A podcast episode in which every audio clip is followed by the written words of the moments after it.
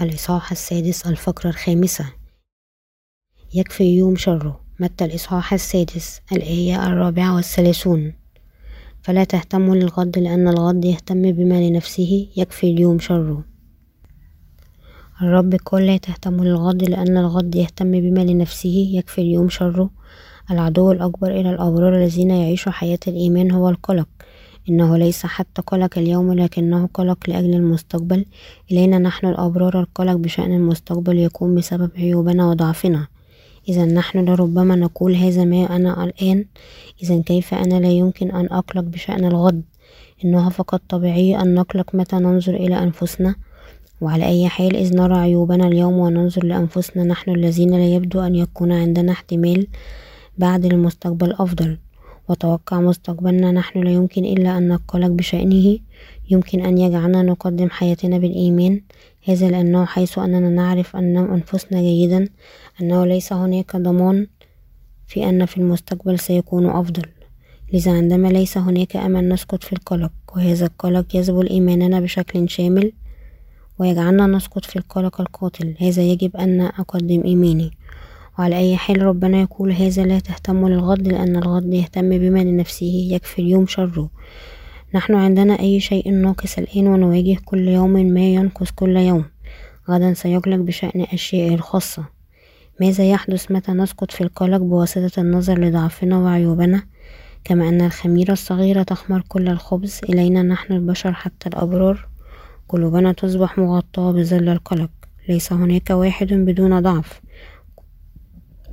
كل شخص عنده ضعف إذ ننظر إلى أنفسنا كمئة في المئة. دعونا نعتبر أنه الواحد حتى يقلق بشأن حالته الحاضرة وحول المستقبل بنسبة عشرة بالمئة فقط عشرة في المئة في المشكلة ولكن بقية تسعون في المئة مضبوطة.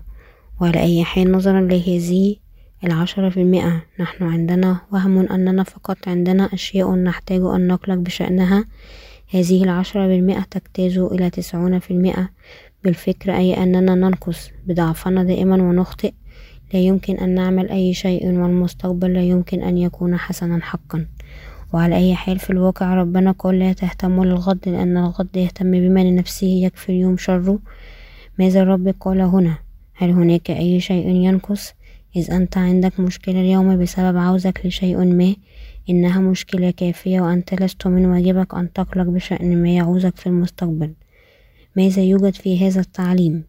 عندما نرى حياتك كمئة بالمئة إذا هناك عشرة من مئة تقلقنا نحن فقط من الضروري أن نكون قلقين من الذي يحدث اليوم. بالطبع هذا لا يعني أن هناك سوف لا يكون قلق في المستقبل.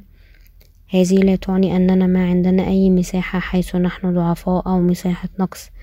نحن كلنا عندنا ذلك على أي حال إذا الضعف يظهر نحن فقط من الضروري. أن ننزعج من المساحات ذاتها التي ظهرت كضعف اليوم وليس هناك سبب أننا نحتاج أن نقلق مستقبليا في الحاضر والقلق الآن موجود.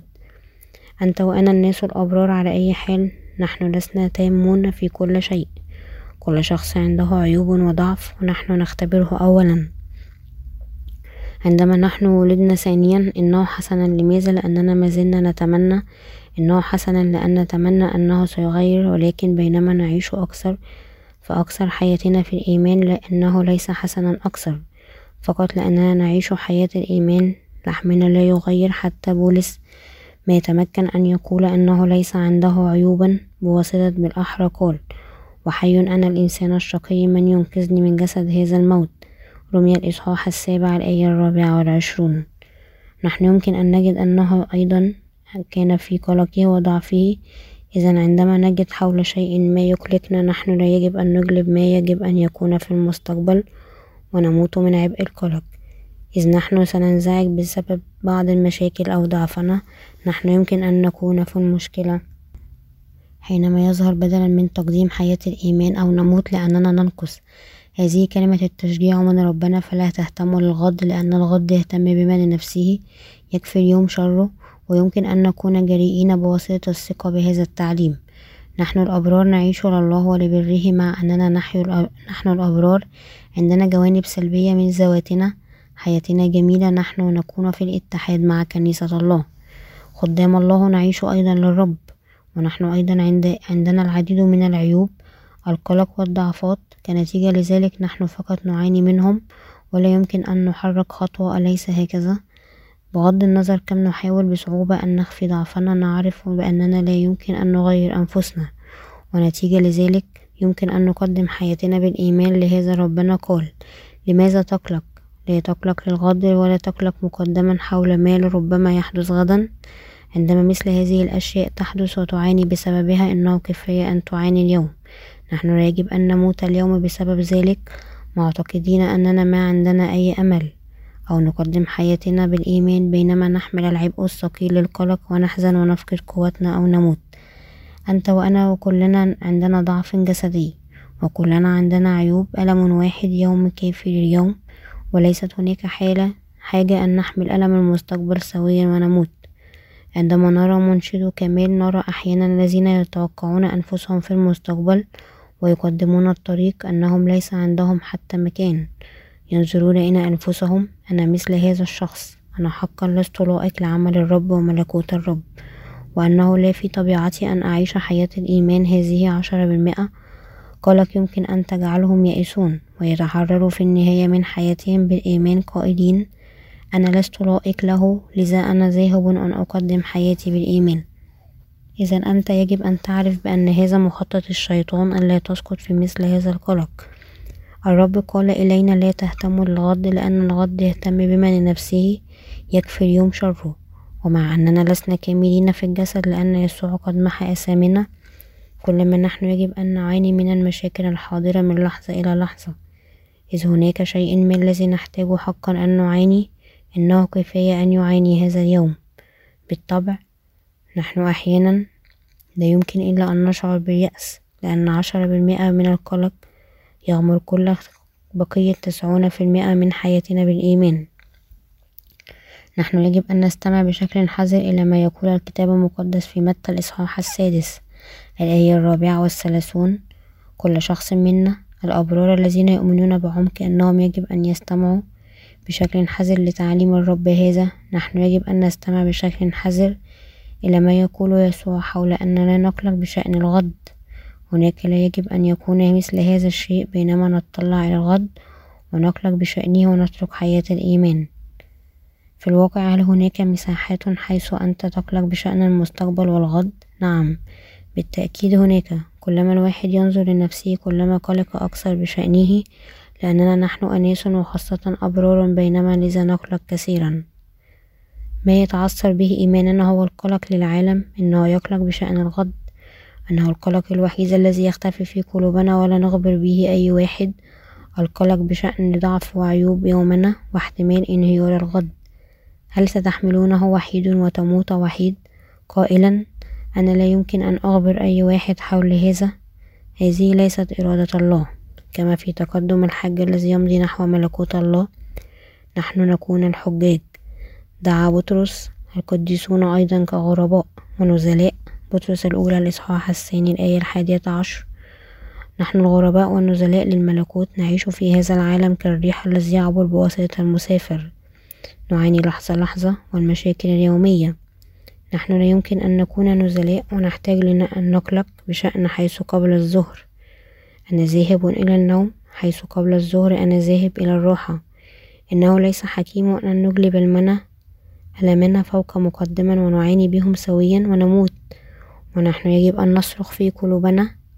فلا تهتموا للغد لأن الغد يهتم بما لنفسه يكفي اليوم شره. نحن يجب أن نعترف بالإيمان بقولنا أنه حقيقي تعليم ربنا حقيقي. إنه هكذا ربنا علمني أنه عندما الألم يجيء أنا فقط يجب أن أواجهه يوما بيوم وأنه ليس حكيم أن أزود ألم المستقبل وأعانيه الآن مقدما. حقا كما علمنا الرب أعاني يومي ألامي إلى اليوم وإن الله يسمح بأي مشكلة لي وأنا فقط أعانيها اليوم الذي هو يسمح بها. نحن لا نعرف ما يحدث غدا ولا نعرف كم صعب هو سيكون وكم يكون فيه من المشاكل. القلق لربما ينهض يوما بيوم ولكن أنا أتمنى أنك لا تقف ضد إرادة الرب بسبب مثل هذا القلق. نحن الناس الأبرار نعيش بواسطة إرادة الرب على الأقل تسعون بالمئة. إنه فقط عشرة بالمئة أننا نحن ندفن في ضعفنا الخاص.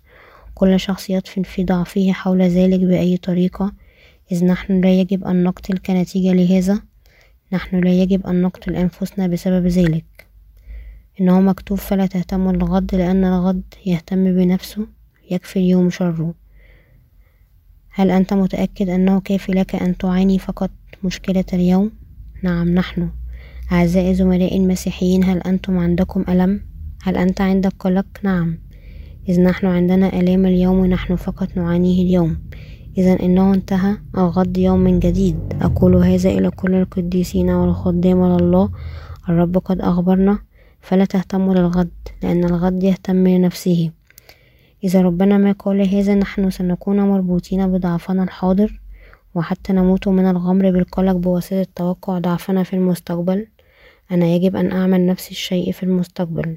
هذه نفس التشاؤمية التي كانت عند يهوذا الإسخريوطي. يهوذا ندم عندما رأى أن يسوع قد دين وبعد ذلك طرح الثلاثون من الفضة في الهيكل وغادرت وذهبت وخنق نفسه بقوله أنا شخص الذي يجب أن يموت مثل هذا. هل بدأ عاقلا بواسطة هذا؟ لا. هذه ليست إرادة ربنا. قتل أنفسكم لتأخذوا مسؤولية ما قد عملتموه ليس الطريق للطاعة أمام الرب. يكفي اليوم شره حياتنا مزعجة وناقصة مثل هذه هي حياتنا. إذ نحن يجب أن نعاني لأننا لسنا تامون. إذا نحن يمكن أن نعاني للحظة عندما يظهر نقصنا. أتمنى أنك لن تصبح ذلك الذي يعاني مقدما ويموت أو يترك إيمانه اليوم بسبب الخوف من المستقبل. نحن لا يجب أن نكون سيدة أنفسنا. الرب هو السيد الوحيد لكل منا.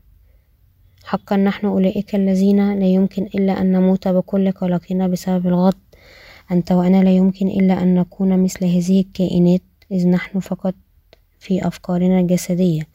ربنا خلصنا الذين هم مثل هذا بكلمته بالماء والروح وهو يحذرنا لا تهتموا للغد لأن الغد يهتم بمن نفسه يكفي اليوم شره. ربنا خلصنا من قلقنا ونقصنا وخلصك وخلصني. أعزائي زملائي المسيحيين هل هذا ليس صحيح؟ نعم.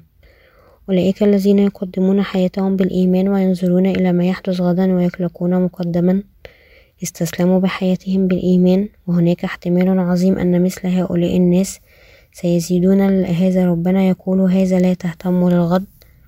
لأن الغد يهتم بنفسه يكفي اليوم شره ونحن فقط يجب أن نعاني اليوم باليوم. ليس هناك واحد الذي ما عنده ألم كثير. الرب الله قد جعلنا أبرار الذين يمكننا أن نتغلب على الآلام سوى الآلام من عيوبنا الخاصة أو من الاضطهاد الذي سمح به الرب. نحن فقط يجب أن نعاني منهم.